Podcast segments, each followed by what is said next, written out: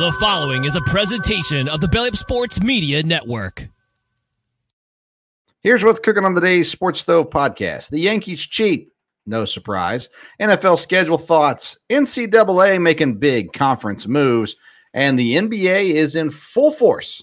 We'll talk with Parker Ainsworth about that. That's what's cooking on today's Sports Stove podcast. From Belly Up Sports and the Belly Up Podcast Network, you're listening to the Sports Stove podcast with your host, Vince Stover. Hey, good looking. What you got cooking? How's about cooking something up in me?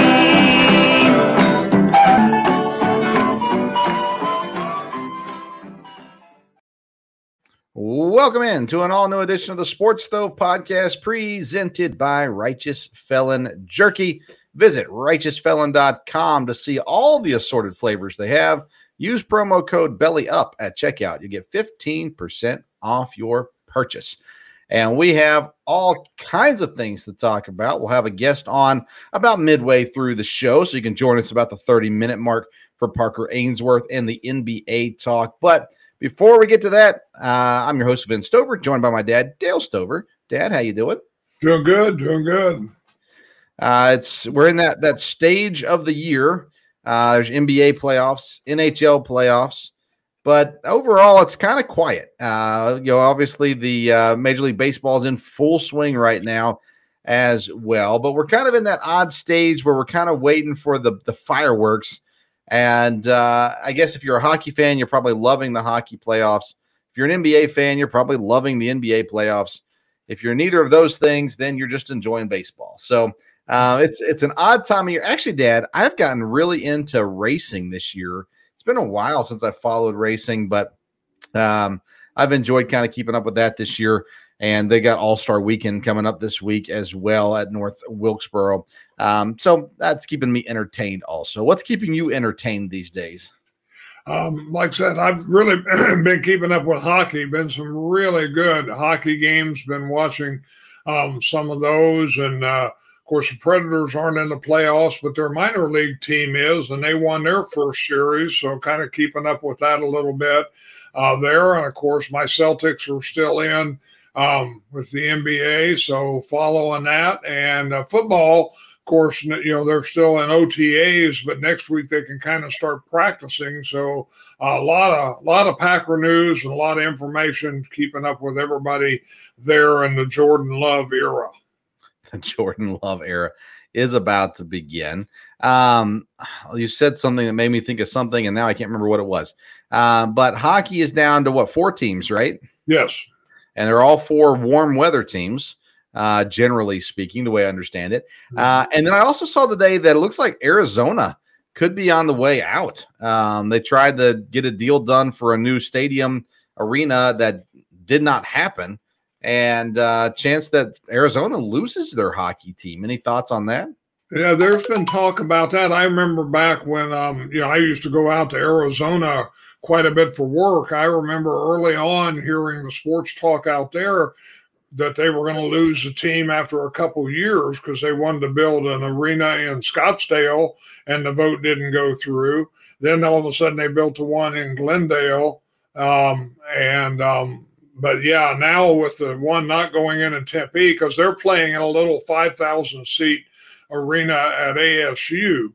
Um, and I guess they're going to do that again next year. But reading what I read from um, the commissioner of the NHL and kind of reading between the lines, uh, if they don't get something worked out, I think they they will lose the team this time. And I, you know, uh, they said Houston has a arena ready to go, and they would be rivals with um, Dallas and in the same division there.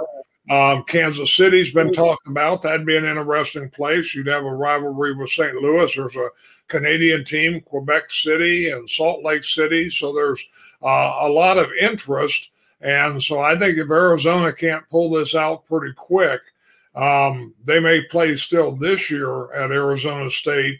But um, I think you're, you're going to definitely looks like the vultures are hovering around here wanting to get this franchise. So. Yeah, I know Houston's been working for a while to get a team. Um, I actually might talk to Parker about that. Parker's uh, in Houston. um, than a big Houston guy, so he might have all the up to date stuff on that one.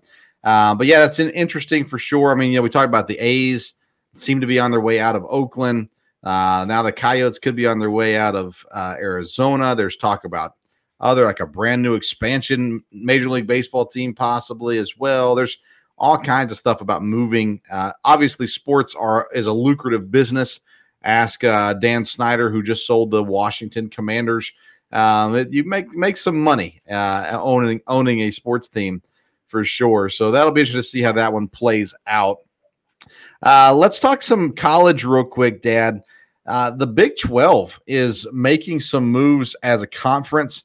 Uh, they signed a massive TV deal, uh, $200 million with ESPN and Fox. And that seems to all of a sudden open the doors for the Big 12 to gain uh, some players, maybe from out west. Uh, also, now they're saying from out east, the ACC, they could be pulling teams in for. When we were doing all this uh, conference realignment talk uh, several months back with the SEC and the Big Ten, um, we kind of talked about things. I have to admit, I thought the Big 12 was the conference that would end up folding. And now it's looking like maybe the Pac 12, maybe the ACC is going to end up folding because of, of what the Big 12 is doing. Are you surprised by the progress the Big 12 has made? Well, um, no, because again, if you're going to survive, you've got to be aggressive. I remember, you know, when the SEC thing happened and they picked up Texas and Oklahoma, I said, you know, boy, the Big Ten will have to make a move here pretty quick, and then they did with UCLA and USC. So I think you know the conference, the Big Twelve, decided rather than folding up, they just had to get more aggressive. And um, I don't remember his name, but if I remember right, they hired didn't they hire a new commissioner? Who was very, you know, business oriented, very ingrained in this type of thing. And I was reading today that some of the teams they're looking at, um, you know, the same way that um, the Big Ten and the SEC moved into television markets, that's really what the Big 12 is doing. Trying to get San Diego State, they would be in California. Trying to get UNLV, all of a sudden they would have control of Las Vegas. Um, and um, they seem to strategically be moving that way. And of course, TV is where everything is. And so if they get into markets, um, you know, uh, it, will it, be interesting. And of course, they're talking about what Connecticut, they were talking about some basketball power, some basketball mm-hmm. schools. Um, you know, um, getting in there. That'd always be interesting with the ACC because you have such tradition with the North Carolina schools.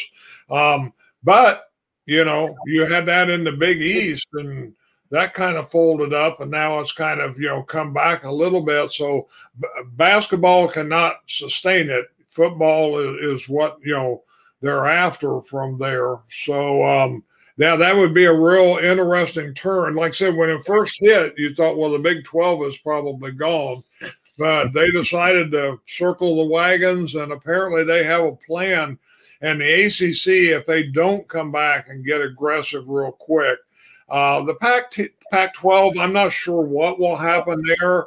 Uh, to me, they were a little bit in denial. You know, well, UCLA and USC, that's okay. We'll no, no, you're not going to replace them, not with tradition, that's for sure.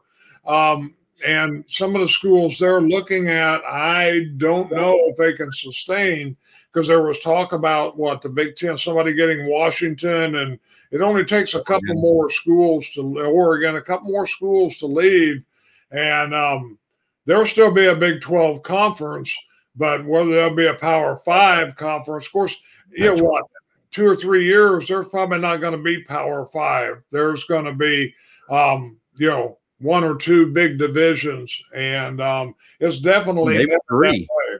Yeah, maybe even three. I mean, honestly, the way the Big Twelve has come into this, the yeah. reports are Florida State, Clemson, Miami, and Georgia Tech as potential Big Twelve uh, teams. Uh, that would be a huge coup for the Big Twelve um, uh, for sure. And then I saw a report today, and I, I, I didn't read through it enough, and I'm not sure if it was actually legit or not, saying that the SEC um, didn't have interest in Florida State, but actually has more interest in UCF because they're in Orlando and having that Orlando market with Disney. Um, I I don't know. I I'm I'm not sure if that was a real report or not. So I'm I'm just telling you I saw it out there. I don't know if that's happening or not. Um, I always thought Clemson to the SEC would make sense, just being who else they have, bringing in Oklahoma and Texas, already having Alabama, LSU, Tennessee, those Florida. You know, Clemson just fits that kind of mold. I thought, but uh, if the Big Twelve could pick them up, that would be huge for them and uh, they become they become definitely top three powerhouses uh, in sports, uh, no doubt about that. So college alignment's an interesting thing. We'll see how it goes. You know, I'm down here in Richmond, Kentucky, and and Eastern Kentucky. They joined. Uh, you know, they're in the ASUN, and then they joined with the WAC, and they were going to create this brand new conference. Well, the NCAA said no, we're not doing that. So, so that hasn't worked out. Um, they've been trying to find a way up to you know one A ball, and they've they've struggled to do so. Uh, but there's plenty of things going on. A lot of conference realignment. A lot of things are still rumor mill stuff. So we'll have to wait and see. Um, kind of, I guess the TCU athletic director is the one that kind of slipped up and said some things that he probably wasn't supposed to say, which actually shed light on the idea of the ACC teams coming into the Big 12. Um, so we'll see. We'll see how it goes. And you're right, the Pac 12, I mean, they've got to draw somebody, and I don't know who they can get, um, especially with what the Big 12's doing. So we'll see. We're only one more year away from the expanded football playoffs, correct? Yeah, I believe it, so. Yeah. It's almost like they've got to get something worked out in that direction because, you know, picking the teams and how that's going to go, you know, the idea of conference champions or whatever. It seems like the realignment would want to at least get somewhat in place um, before they head into that season, you know, with the 12 teams. Yeah, yeah, I'd agree. I, I mean, I think the earlier the better, understanding everything, the earlier the better, um, and those things for sure. Uh, let's talk some NFL stuff, Dad. Uh, a couple small things that have kind of hit the news wire this week. Davante Adams uh, saying that he's been uh, I don't know what the right word validated, I guess, uh, where he can say, "Hey, man, I'm I'm doing what I'm supposed to be doing," and uh, and I've proven that I don't need Aaron Rodgers. And I think what he means by that is he doesn't. It doesn't matter who the quarterback is. I don't think he was knocking Aaron Rodgers in any way, but nonetheless, uh, Davante Adams. I I thought he would do fine with Derek Carr, and we'll see. You know, Jimmy Garoppolo, I think, is a different kind of quarterback than Derek Carr. I think Carr is better for Davante Adams personally, but that's neither here nor there. We like Davante Adams. We thought he was a great wide receiver, one of the top ones in the league.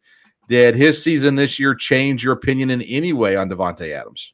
Um, no, I mean he's definitely one of the top receivers, and he has definitely proven that. Um, it's interesting. I you know I think he will stay grounded um, you know, I, again, I don't think he's on a team that's going to be vying for any championships right away. So is that going to be a problem, or is he okay with, um, you know, being now? Again, I heard him say he wasn't worried about being first team All Pro anymore. He, but he was glad he was last year because that did validate him that he didn't have to have Aaron Rodgers. And he didn't mean anything, like you said, he didn't say anything bad about Aaron Rodgers but he also didn't go out of his way. I, I was a little surprised, you know, as far as I mean, I'm sure they're still, you know, um, good friends and and whatever there. But Davante Adams did prove last year, you know, that he is definitely um, one of the top receivers, and the Raiders is definitely be one of the key pieces. You know, they've got a good running back with Jacobs also, so. Um, I to, again, you know my feelings. If they can just get a coach, I think they'll be okay. But um, I, I, don't know how that's going to go for the Raiders because again, they're in a strong division, and now that you got Denver's got a new coach, it could be a lot more competitive over there. Yeah, and you know, Adam said this is not what he was anticipating. What the Raiders are today is not what he was told was going to be the case, and it's not what he anticipated being the case he said, I'm going to have to work to accept this. Um, I guess, you know, the way things go these days, I wouldn't be surprised if by two weeks in, four weeks into the season, Davante Adams is saying, "I don't want to be here anymore." so, um, do you think that's fair? Because it, I mean, they brought him in there, and it looked like they were going to build and and and be a decent team. Now they got a different quarterback, and one of the reasons he went to Vegas is because he liked Derek Carr. Um, Derek Carr's not there anymore. So, uh, do you think Davante Adams finishes the season in Vegas? Um, yes, I, I would think he would because again, I think uh, a coaching change would change a lot of things there, and um, I'll be surprised if that doesn't happen. Now, again, I don't know that Garoppolo is the best quarterback um, for him, but um, you know they do have some weapons there. Um, you know, he he did grow up being a Raider fan, so maybe he's got a little more attachment there. Um, you know, from that standpoint. But I, I, I know I heard earlier in the year where he said that he wanted to have a little bit of input in who the quarterback was going to be. I don't know that he had that input.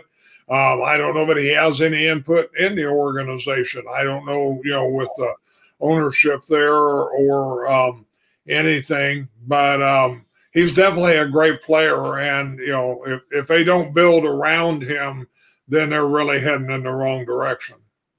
Yeah, I could agree with that. Um, the NFL schedule was released last week. Uh, we've not chatted a whole lot about that since there. Anything stand out? Let's start with the first game of the season, Dad. Kansas City Chiefs, we knew Super Bowl champs. They're going to play the first game. They're playing against Detroit in week one. Um, why?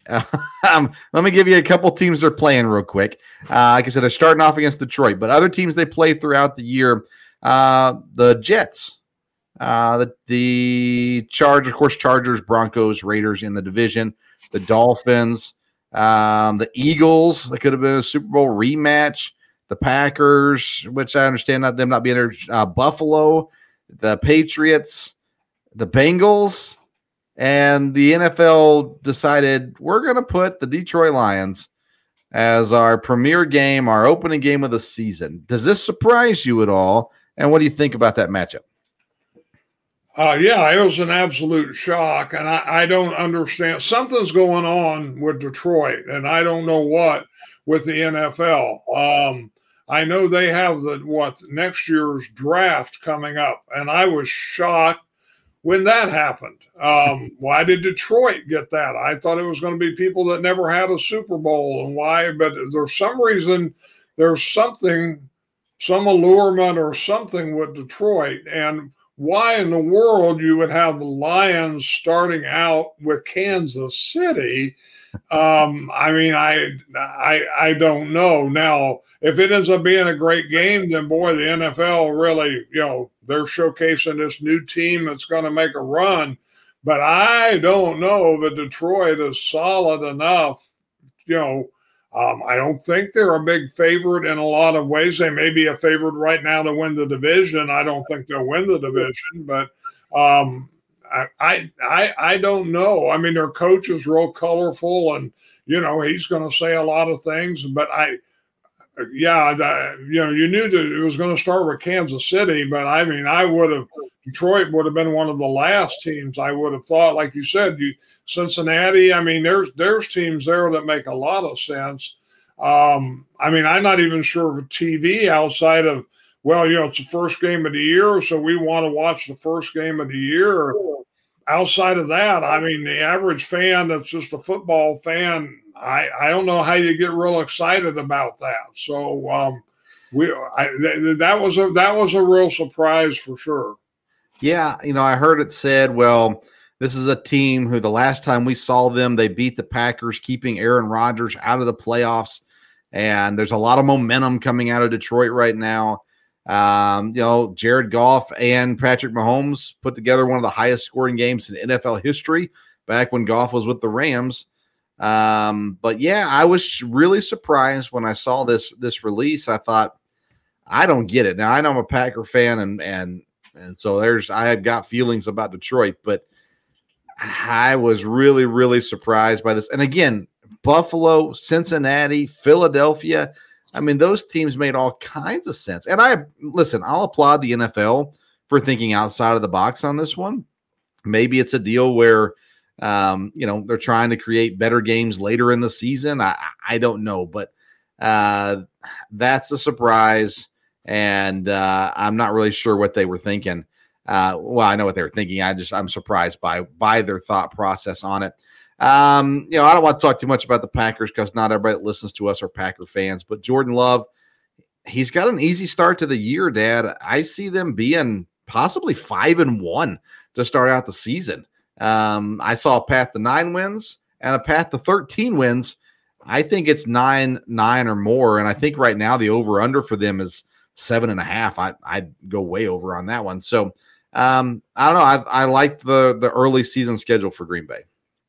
Yes, the schedule I think worked out, you know, good. Again, they they do have two Thursday games yeah. um, which will be short weeks, but that gives them longer weeks afterward, and that doesn't seem to bother anybody. The biggest thing in Green Bay that's been uh, the, the talk has been starting on the road again. It's five years in a row they've started on the road, and the first two games were on the road, and that's only happened a couple times um, in history. So they, they were really shocked by that. Um, yeah that that's the way. But otherwise, the, the far as the teams are playing, the schedule, you know, they play some of the better teams later on. Um, yeah, I, I, think that I, I, think everybody was fairly pleased um, with the schedule. I don't see anything that's a real problem there. Of course, we don't necessarily know how they're going to do, but um, we will. You know, I like I said, I, I think they're going to be they're going to be good. Again, they're going to be young and obviously they'll make some mistakes, but um, we will um, we'll see how it goes. I think their schedule though was fairly favorable, looked pretty good. Yeah, Aaron Rodgers gets all kinds of primetime games, um, the Hall of Fame game even uh, to start it all off. But uh, Monday nights, Thursday nights, Sunday nights, all kinds of primetime appearances for Aaron Rodgers and the Jets. Uh, I don't know how much you paid attention to their schedule. Um, I mean, the I heard one guy say if the if Rodgers was on the Packers, those would all be Packer slots. He's on the Jets, so they're all Jet slots. Uh, do you think uh, the Jets? This is setting the Jets up for failure to, to be in prime time that often. Jets fans, I mean. Um, no, I mean it's not a surprise with Aaron Rodgers that they're in prime time and they're in prime time a lot. So um, you know that that that's not a surprise there, and um, we'll see how the we'll, we'll, see how the Jets do. You know, again, their schedule. Um, yeah, just looking at it here, you know, they start out with Buffalo, then they've got uh, fourth game they got Kansas City, sixth game they got Philadelphia. So that we'll see how they're doing pretty quick. Um, now, if they win two out of those three games, all of a sudden, you know, they'll be the they'll be the talk. Um, but um, you know, to let them get upset by you know they've got New England in there, which is a division game, and um, yeah, yeah, you know they they've got some they've got a schedule there that, um, and again, if it starts rough, you never know how that's going to go. So. Um, yeah, it's going to be a very interesting year. And, you know, when you look at the NFL schedule, it's kind of not like it used to be because it's not set. You've got the flex games. You've got things that can change. You know, it used to be you look at it and oh boy, we've got these games and that game, and oh, there's a Monday night game, and that one's not going to be very good. Well, that's all kind of changed with the flex stuff. I mean, TV is where everything is, and um, I saw what I'm sure you saw where there's a playoff game now that NBC has that they're going to only put it on Peacock. Yeah. So that's definitely where everything is headed, no doubt about that. And of course, everybody's scrambling on uh, Black Friday game and wanting to be an annual Black Friday team, you know, from there. So, um, you I, I want to say you brought that up. It's a mistake to do that on Peacock. Um, look at the Major League Baseball, NHL. When you hide your your games uh, behind paywalls, you lose you lose viewership. And if you're going to start making people pay for games that used to be on network television, I mean, some people already have Peacock, a lot of people already do, and whatever. But I'm telling you, this doesn't make any sense. Why put a playoff game behind a paywall? Yeah, I don't think it makes any sense at all. So I think that playoff games, championship games should always be network television.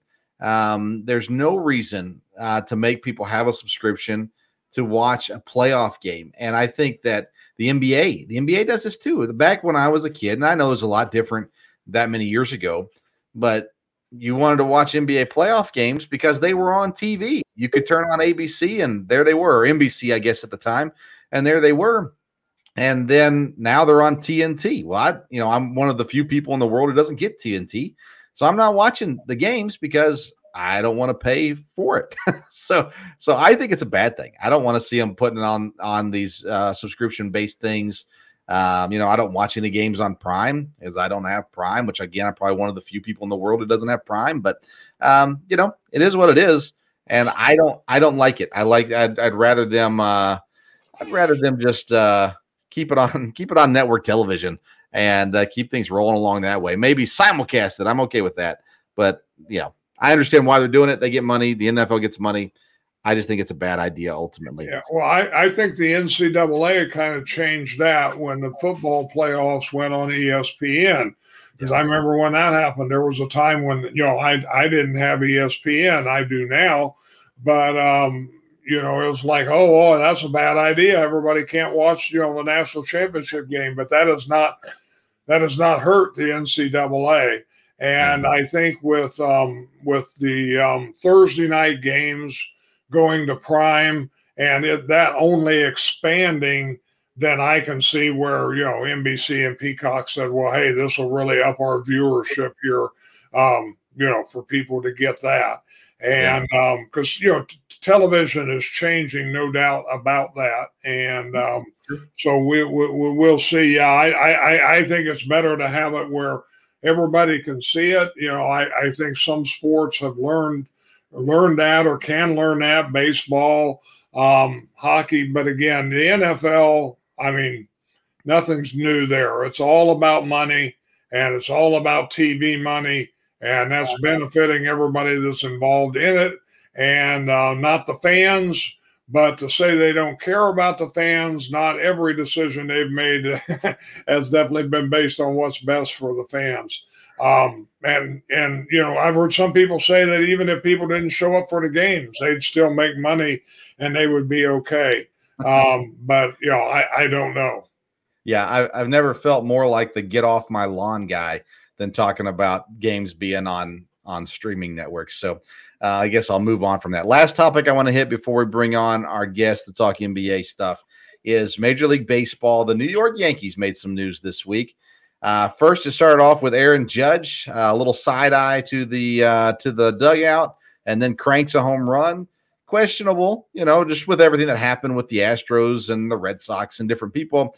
And uh, I saw I'd never seen Yankees fans get so upset about someone accusing them of something before, but they went nuts about that. and we're not cheating and all this kind of stuff, and you're terrible and all this whatever. Then the next night, pitcher gets thrown out because he's got sticky stuff on his hands. So legitimate cheating. So I don't think Aaron Judge was cheating, by the way, but I don't think it's wrong to ask the question, was he cheating? And I saw one guy, dad said, uh, said, uh, unless he can read minds because of the PitchCom. I was like, dude, at the day and age of hacking things, uh, you can't be surprised if a team hacks PitchCom and knows exactly which pitch is coming. So anyways, I thought it was funny. Uh, I'm not a Yankees fan, so I thought it was funny. Uh, any any thoughts on on the Yankees being cheaters? No, no. Like like, like I said, um, you know, like like we joked before we came on. You know, like I said in NASCAR, if you're not cheating, you're not trying. And um, so we, we know people are still, even with the sticky stuff, you know, you've seen that this year. I mean, there's still people trying to work their way around stuff, no doubt about that. And um, so, yeah, it was funny. I mean, and again, it, I don't think they were necessarily doing anything wrong on that. And if they were, then they're not very smart because, I mean, if you don't think everything is going to be on camera in this day and time, I mean, you know, you're not gonna you're not gonna sneak a look anywhere. So, sure. um, and even in the dugout, I'm sure there's cameras. So, you know, we'll we'll, we'll see. It's all there. All right. Well, Dad, uh, I know you want to get to uh, to watch your Boston Celtics play in tonight. Uh, they're getting ready to tip off right now. as you've watched every single game this season so far. Um, and, you, do you know two players on the Celtics? I actually know more players this year. I do, and I do know I want the Celtics to win. And I've actually watched a few of the playoff games so far. So I know you have definitely definitely keeping up on my Celtics. All right. Well, you enjoy the basketball game or hockey or whatever it is you're doing tonight. Uh, thanks for for joining me uh, for the first half tonight, and uh, we'll uh, we get to actually me and you are going to spend some time together this weekend, so that'll be a good time uh, as well. Little road trip, so that'll be good. We'll get to see you soon. So, Dad, thanks again. Uh, we'll we'll chat with you later.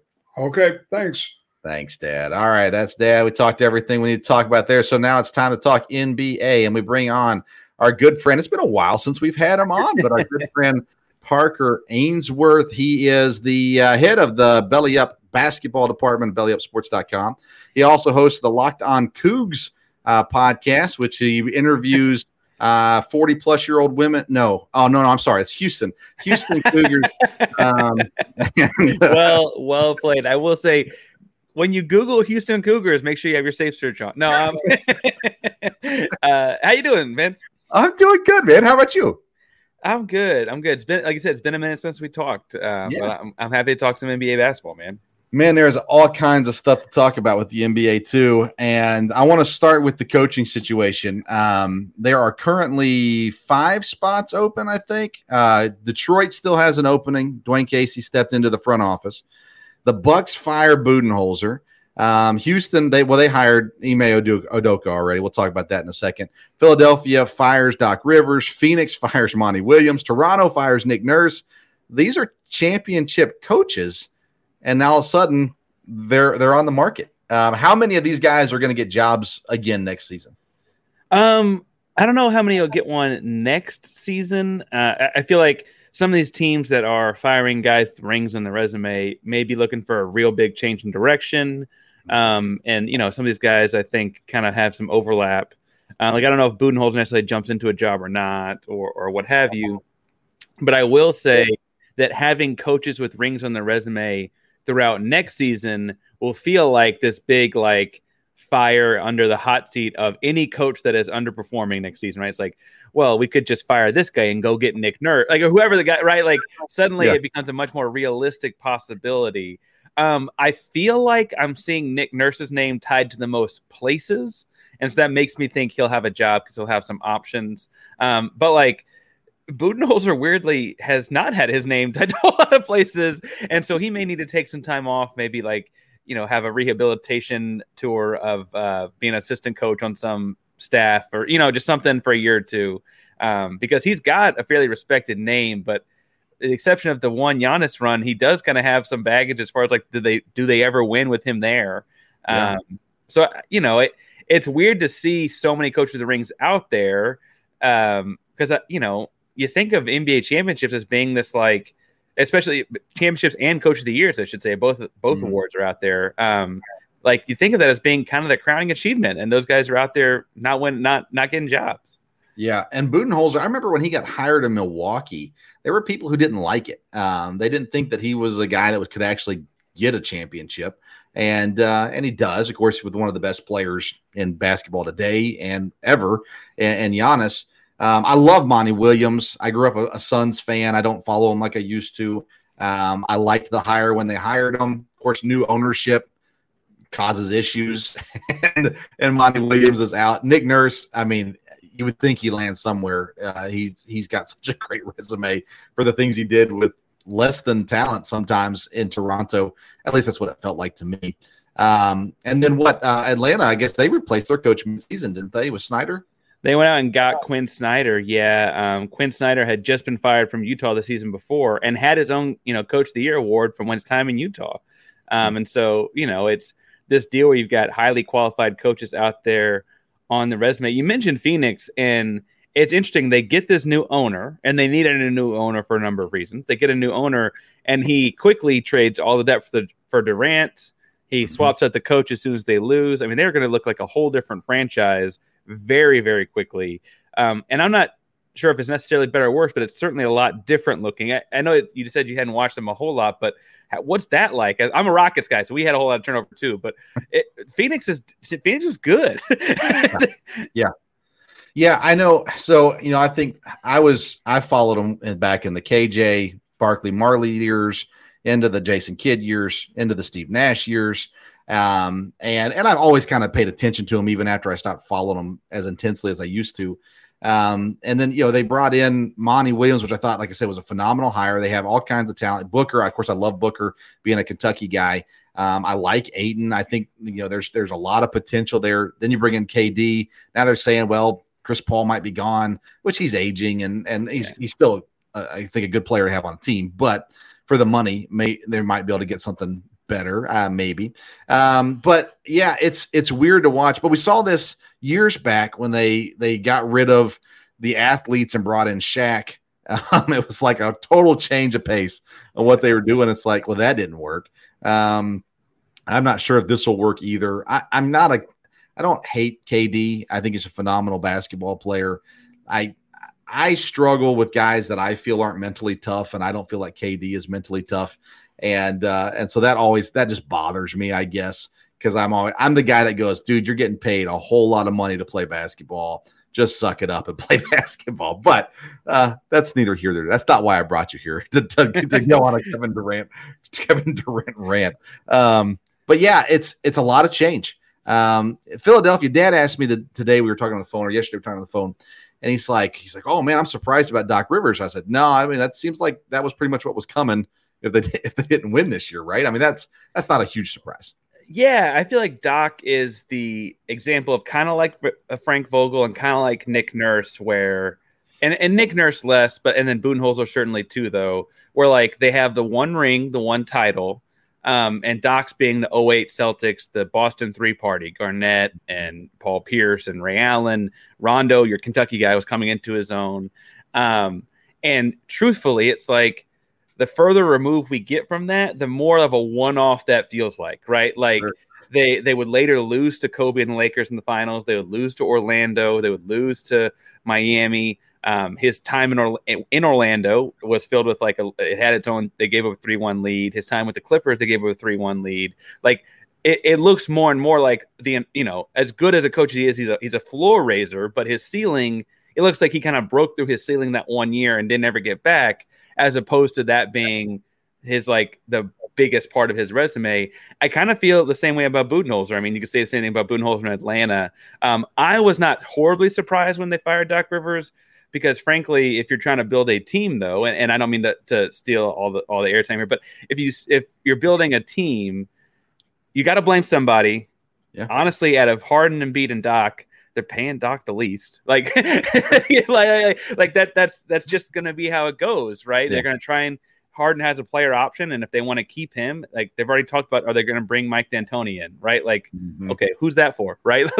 like, I'm a Houston guy. I tell you, right, like, who's that for, right? Um, yeah yeah. it's it's an yeah. interesting situation, but Doc Doc I don't think Doc works next year. I think he takes some time off. You know, it's interesting. You, you, there used to be this this talk about Phil Jackson. Okay, well, is Phil Jackson really that great of a coach? I mean, he got he had Michael Jordan, he had Kobe Bryant, he had Shaq, he had all these guys.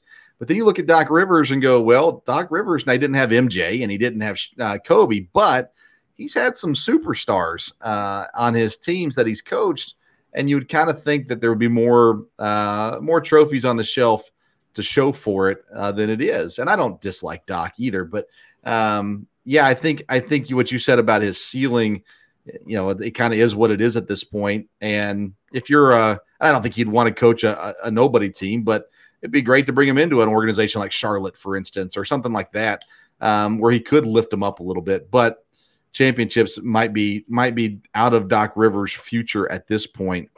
Uh, what's your who's your favorite coach that's out there right now? Um, if if you were trying to hire somebody, who would that guy be? Um, so I I tend to look at like assistants. So I really Houston got Udoka, and assuming they did their due diligence on that, he was a great basketball coach. I just want to make sure that they did their due diligence on the issues, right? Make sure things check all the boxes on that. Yeah. Um, because he got fired for non-basketball reasons, frankly. Yeah. I when I didn't think we'd get Udoka because I didn't think he'd ever want to come coach Houston, I think like Sam Cassell has sat on some great sidelines. He sat next to Ty Lue, um, and Ty Lue's had a lot of success with. You mentioned like you know he was there in Cleveland with LeBron, but he's also like seems to constantly be overachieving with a very injured roster in, in LA. Mm-hmm. Um, so, you know, can you get some of that mojo or magic by pulling in Sam Cassell? I also thought he was a fairly smart point guard with some swag. Um, as I look across the league, I think Kenny Atkinson's name pops up a lot. He was an assistant with Golden State, uh, coached Brooklyn back when they had like Jarrett Allen and Caris LeVert and those guys, right? Um, and so like he has some head coaching experience, but has also got some Warriors mojo with him. Um, as far as like these guys, these coaches, though, and I don't mean to tie it all the way back to Phoenix, but I think Monty Williams got a raw deal here, and I, I think that you know he had his roster kind of flipped without his say, and then when they didn't win, it looked like his fault. You got again, you got to blame somebody, and um, I, you know, maybe I just think really high. He took a Phoenix team that was very much in rebuilding mode and took him and you add in Chris Paul, and admittedly that's a big add, but suddenly they're in the NBA Finals, right? Yeah. I don't think that's an accident. I, I I would like to see him get a job and get a trial somewhere else. Frankly, it'd be cool to see him in Milwaukee where they've got some pieces, or Philadelphia where they got some pieces, see what he can bring to the table. But I think he's a really good coach. I really do. Yeah. I agree, and and I like you know look. It's always fun to have an assistant come in because you're like, all right, this guy, or we're gonna we're gonna build with him, and he's gonna be our guy, and you know he's not anybody else's guy, and that kind of a thing. Uh, but there are some spectacular coaches out there. I'm intrigued to see how that carousel lands. Uh, I saw today the rumor, or maybe it was yesterday, Tyronn Lue that uh, Phoenix is interested in trying to get Tyronn Lue from the Clippers. And Lue has been kind of frustrated with the fact that Kawhi and Paul George never play. Um, might be looking to get out. Um, do you know how big of an issue that would be? How hard that would be for Phoenix to do if they wanted to do it?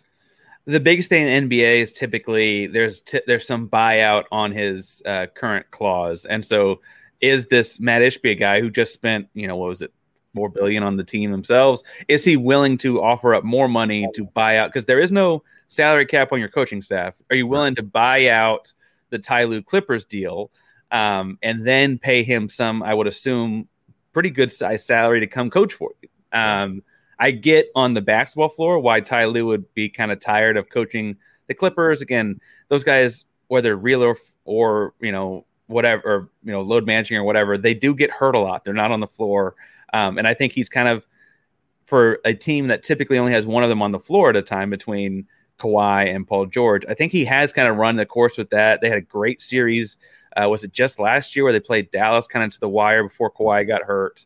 Um, you know, is that as far as they go? If so, does Ty Lue need to move on? I, I, you know, I think he had LeBron and people like say anyone coach LeBron. Look, he changes coach every year. It feels like, but I thought Ty Lue did a pretty good job with those Cavalier teams. Um, you know, LeBron was great, but there was also some holes on those teams he found ways to cover up. Um, and so I, I could see the fit. I see that working out. Um, I I would imagine that if you're going to get between billionaire Ballmer and billionaire Ishbia going back and forth to compete for the guy Ballmer being the owner of the Clippers, that suddenly you could have a little bit of a bidding war that I guess Ty Lue could win in, but I'm not sure Phoenix does or not. is Ishbia going to be a Mark Cuban type owner where he's going to be on the floor touching players, um, or is he going to mind his business as he as he continues on? So I have no clue. Um, he was a player. I guess that's probably what you know I open with. He played. He was a walk on at Michigan State when they won a national championship. Uh, obviously under Izzo, that's been a while back now, but and is a billionaire in the same uh, you know arena and weight class as Dan Gilbert. They notoriously don't like each other. Um, and of the of the 30 owners that voted on the sale, uh, there were 29 yeses and one abstention. The one abstention was Dan Gilbert, right? Um, so I could see him like getting the team how he likes it, settling down. But these guys that are competitive former athletes, like I almost worry that they they think they can fix things too much. Like, oh, I, I I've fixed things my whole life. I can fix this up, as opposed to kind of letting things run their course. Um, so I I worry between. I mean, you mentioned Cuban, but I was thinking Ballmer's involved, Gilbert's involved. Uh, I think modern ownership billionaires might just be a little too involved in general, right? I think that just might be the unfortunate way this whole thing is headed. Yeah. Yeah. know, thankfully, I don't have to worry about that uh, as I'm not quite the billionaire status yet. Um, right. It's it's a good thing to not. do that's right. No, more money, more problems. That's what they tell me. Uh, uh, at the beginning of the NBA season, uh, on uh, through the Belly Up Network, you uh, asked us to submit uh, awards predictions, championship predictions. I put in there Denver Nuggets, NBA champions. Uh, they're up 1-0 on the Lakers, so clearly I knew what I was talking about. Um, no, this is a fun team. I like this Denver team. Uh, Jokic is he is, in my opinion, the scariest guy in the league. Uh, meaning that I wouldn't want to run into him in a dark alley somewhere. Um, I feel like he's got that that that mafia mentality, mob mentality that I'm scared to death of the guy. But great basketball player, Jamal Murray, Porter. Uh, they got some good pieces there. Gordon's filling his role well uh, in Denver, and and I have always been an anti-LeBron guy, so I'm all about Denver winning, beating LA. But hey, the Lakers, you know, they got the talent, and they are where they are. Somewhat surprisingly, in the sense that they were in the play-in games. Um, so, but they kind of turn it on when the times turn it on. Do you think the Lakers are legitimately a threat for the NBA Finals this year? It so I feel awkward betting against a healthy LeBron and AD. I feel almost more like to be betting if for them to not be healthy, hmm. um, especially after like AD got hit in the head last round and it felt like he might have to sit. I think the scary thing about Denver, though, and I depending on the night, I guess you could argue Aaron Gordon's the fourth best player, Michael Porter's the fourth best player. More often than not, I guess the fourth best would be Gordon that's a really darn good fourth best player, man. Like as far as your four deep goes, like that is really darn good. Because and then they pull Cal- uh, Kentavious Caldwell Caldwell Pope in as their third starter. Look, if I go to the Lakers and I'm looking at their fourth best player or even their third best starter, right? You're looking at like what is that? Is that Dennis Schroeder? Like like like where where are we talking about? These are not the same caliber guys. Like Jarred Vanderbilt's fun but is yeah. he Aaron Gordon? Right? Like, right. um, Anthony Davis can cover up a lot, and I really thought yep. was interesting uh, last night in Game One. They put they got a lot more success, and they put Rui Hachimura on Jokic and let Davis kind of roam behind as like a, a free safety kind of guy. Um, but eh, it's Jokic, it's Murray. We've seen we saw Bubble Murray go for 50 a couple times. Like these guys are good, yeah. and they play at home with a, um, you know mile high elevation, and I think that actually matters when you're playing against an older LA team. Mm-hmm. Um, I I wouldn't have picked the Lakers to get this far, so I guess I didn't have this being the matchup. But if I had, I don't think I could have had uh, them beating Denver. I think I think they need one or two more things on the roster to win in Denver. It when I looked at, I think it was the play-in game. Um, I looked at the the box score for an LA game, and I saw Wenyen Gabriel uh, in the lineup. And I thought, now I'm a Kentucky guy, so I have a little bit of love for Wenyen Gabriel. But I thought, wait a second, why is he playing? Um, Jarred Vanderbilt is a different idea. Jarred Vanderbilt is a role player. He plays a role really, really well. Um, but you same thing. I'm looking at him going, if he's your fourth or fifth best player, you could be hurting. And AD is a phenomenal basketball player, and when healthy, one of the best in the league. Um, and I, all his health stuff, I hate it for him because it's nothing's. It's not really his fault. I don't think it's just the way way things fall. Um, and LeBron, listen, I respect LeBron James. I respect the fact that he is off the court, not gotten in any trouble. Um, I respect the fact that he is a phenomenal basketball player. Um, you know, I've just told my kids I don't want you to treat your coach like he treats his coach. and I might get coach now, so I'm definitely like that. but he's a great player, and when he's on the floor, there's always potential for him to do some good things, even at his current age. Is he going to play with his son? Is he going to be around long enough to play with his son? So there's real. I didn't watch a whole lot of high school uh, of the national scene of high school basketball this year. Um, I there's a lot of talk that he really might have kind of developed into stuff. You got to remember for he is a six four, bouncy, springy, strong athlete. And like bluntly, he works with pro shooting coaches and stuff like that. Like he's got this leg up, you know. I think people kind of see that as part of the development. Um, he's going to USC, and USC is kind of in a single recruiting class, raise the draft, pro- raise the profile on their, um, you know, draft capabilities. They got a handful of like four and five star guys coming in next year, you always kind of thought if USC could keep LA and LA, they'd be good, right? Sure. Um, but man, like it, it'd be weird to say because I I'm not saying he's going to be a dominant player in two years, but if you're going to tell me Bronny's going to be in the league in two years, I don't I don't see why this LeBron would be not one of the 500 best players in the world in two years. He might not be the number one, but I don't know they wouldn't be one of the 500. Yeah. Um. So I I think that's kind of what he's going for. The interesting thing is like. You know, then his next son is going to be a junior in high school next year. like, how how far does this go? Yeah. and Braun has this. LeBron has this uh, ability. You know, he, he's he's got the size. Um, he can pass. I mean, he doesn't have to be the LeBron that we all know in order to be in the league still, and he can still be a productive member of a team. Um, you know, now I think it's completely different styles. I think of Ray Allen, where Ray Allen, at the end of his career, he knew what his job was, and he went out and did it. Andre Iguodala was that way as well. I mean, my kids have no idea what Andre Iguodala was in Philadelphia. No. He Yeah. was he was a superstar, and but how people know him as a defender and uh, an important key piece of a Warriors championship teams. You know, I mean, LeBron could play probably as long as he wants to, and and have some sort of role on a team somewhere, right? Yeah, and I think the thing I admire the most about I mean, you mentioned stuff off the floor, which I can't. I mean, he has revitalized an entire community in Ohio, and, and like those are things that you know, regardless of what you think about the way he plays, I appreciate how smart he is as a player. I almost think there have been times where it's like you're thinking about this too much. Just go score, man. Uh, You know, um, but he that that like thought process that doesn't get old, right? He'll Sure. always be that guy, and if he wants to be, at, you know, at his size a starting power forward and kind of reduce his role some, I think that's always going to be there for him. Frankly, if this team wins a finals, I don't know if he's the finals MVP. I might vote for Anthony Davis, depending on how the series went.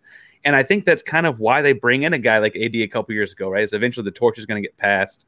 You know, it feels like because it's in LA, it's Kareem to Magic or whatever, right? But like it's that kind of an idea. Like, hey, we'll revitalize the end of LeBron's career, then this will be AD's team, and so on, and kind of hand it over.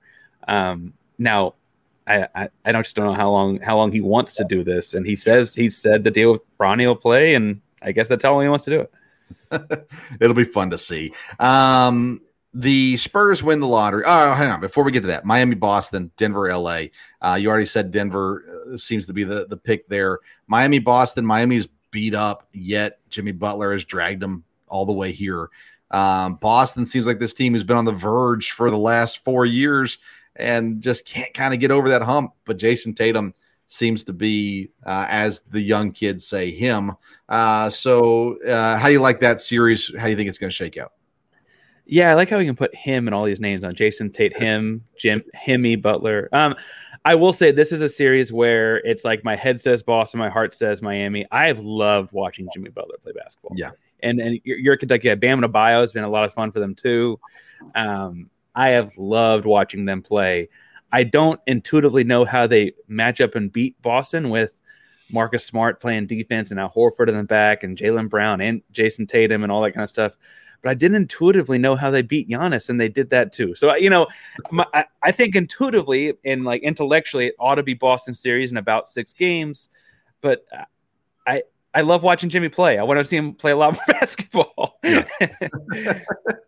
I like I like what Jayson Tatum's doing. I like him coming into his own.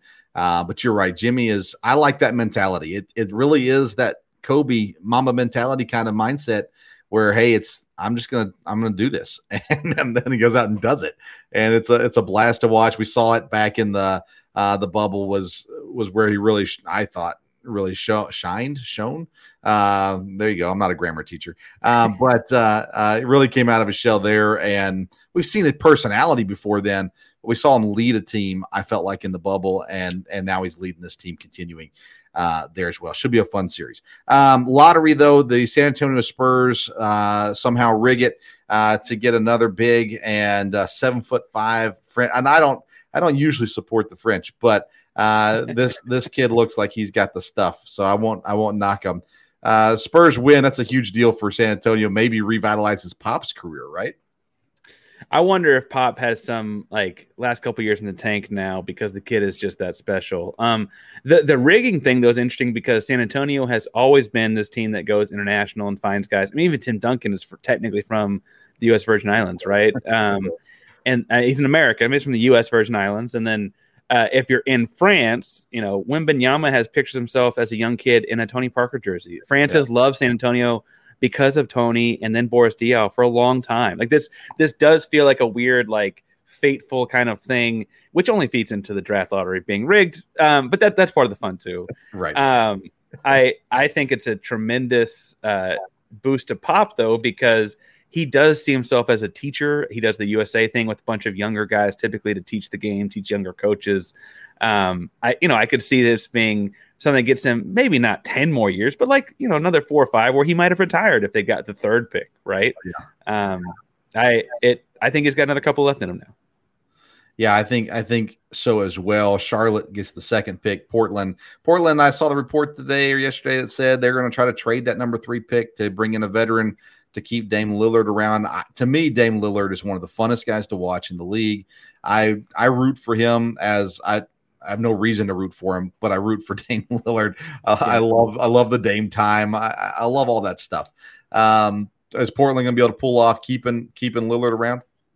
So I think it's interesting because I probably would have done the opposite. And mm-hmm. um, so Houston's got four, and so I was paying attention. Obviously, um, I would have probably done the opposite and traded Damian Lillard and just gone young with it. Just taking the three pick, taking you know maybe get you know do you trade him to Dallas and get the tenth pick?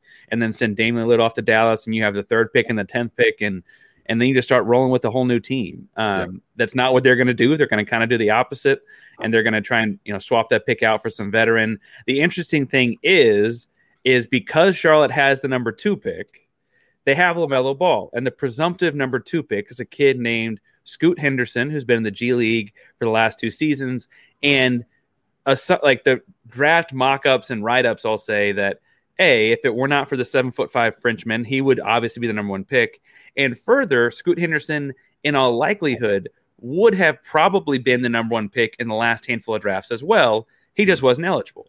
And so, I mean, so would Victor Wembanyama. So, you know, either one would have been. They're just both that good. And so, with Charlotte already having a point guard, and so when they put a lot of investment in, in LaMelo Ball, did they get another point guard in Scoot Henderson and try and make them play together? Or what did they do?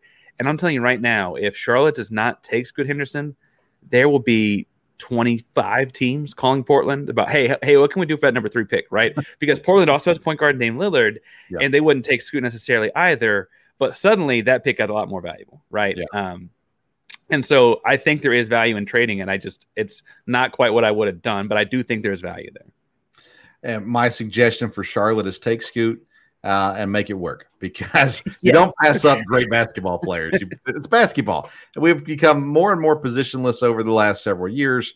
Put the best five guys on the floor and figure it out. Um, and uh, but again, I'm not a Charlotte fan. Don't pay a whole lot of attention to Charlotte. I I appreciate the Kentucky guys that are there, but uh, outside of that, uh, good luck. Good luck to Charlotte. But it's it's fun. It's fun to see the Spurs. They've kind of been you know hanging down here at the bottom for the last couple years. And uh, I, am not a huge pop fan overall. I, I again respect what he's done. Um, felt like the last couple years maybe he didn't leave because he didn't have a whole lot else to do, so he kind of stuck around. And and uh, I would have loved to have seen him kind of step into an advisor role and and see Becky Hammon or Tim Duncan or somebody else step into that head coaching role. But who am I to tell a guy turn down all that money and go do something else? So Parker, uh, I always love chatting with you, man. It has been a long time, uh, but you got a lot going on. So uh, share with the folks about uh, where they can catch all your content at with the Houston Houston coverage and belly up coverage.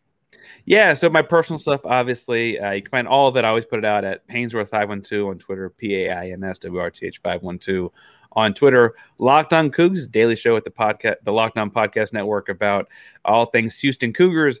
Uh, we've got some new news today. I guess someone called up Kelvin Sampson about one of his coaching hires, and then the University of Houston was quick to say that eh, he just went to go visit. He's all good. Uh, so we'll be talking about that tomorrow. Um, but it's all things Houston Cougars all day long, all year long. So uh, Houston's going to the Big 12. It's big, big fun time. BellyUpSports.com for all your basketball content. We got some great writers. Antonio does a really fun job of like finding the fun stories, Hedro always has something that like makes you kind of think a little bit. Uh, it's a good, good staff over there. We got stuff pumping out fairly regularly during the playoffs because again, like we talked about, there's a lot of basketball content to be covered. Um, all kinds of fun stuff happening in belly up as well. Um, and frankly, like belly up has just kind of become this place where like the fun stuff is happening these days. There's all kind of fun stuff being cranked out across all sports. So don't just check out basketball, check out football and baseball and all of it too, right? yeah. Uh, me and Dad talked earlier on the show about uh, Phoenix um, hockey, uh, Coyotes, and they've had struggled to get their they're not getting the approval to build a new stadium, so therefore they're probably leaving Arizona in the next couple years. And Houston is the city that's popped up as potential landing spot. Uh, so uh, you're going to have to become a Houston Coyotes fan maybe in the next couple years. I don't have a hockey team, so I guess that's the way to go. There you go. that's the only reason they should move to Houston. So Parker yeah. have a hockey team. I have a hockey team, and I know like two players on it. So uh, my time is consumed. But Parker is uh, um, he's active in his community as well, teaching, and I assume you're still teaching. I guess we haven't talked to a long time. No, I'm, I'm teaching and coaching. Uh, not sleeping a whole lot, but teaching sure. and coaching. yeah, you don't need sleep. That's that, that's for later in life. Um, oh, I just my computer just shut off. There we go. Where's there? All right. Hey, Parker, thanks so much for being on uh, today. I uh, would love your stuff. Love what you're doing for Belly Up. Uh, excited for you. What's going on over there on Locked On Cougs as well. Uh, thanks for taking some time to talk basketball with us today. Happy to be here, man. Thanks for having me. All right. We'll see you. That's Parker Ainsworth of BellyUpSports.com. Thank you so much for tuning in to today's edition of the Sports Stove Podcast. You can follow me on Twitter and Instagram at Sports Stove. Make sure you check out Righteous Felon Jerky at righteousfelon.com and uh, use the code belly up to get 15% off your purchase. Tune in Sunday night live at 8 p.m. on the Sports Stove YouTube page for the Sports Stove Fantasy Baseball Show and live again next Wednesday as Dad will join me as we talk all things sports right here on the Sports Stove podcast. Thanks for tuning in to today's episode. Until next time, we'll see you around the Sports Stove.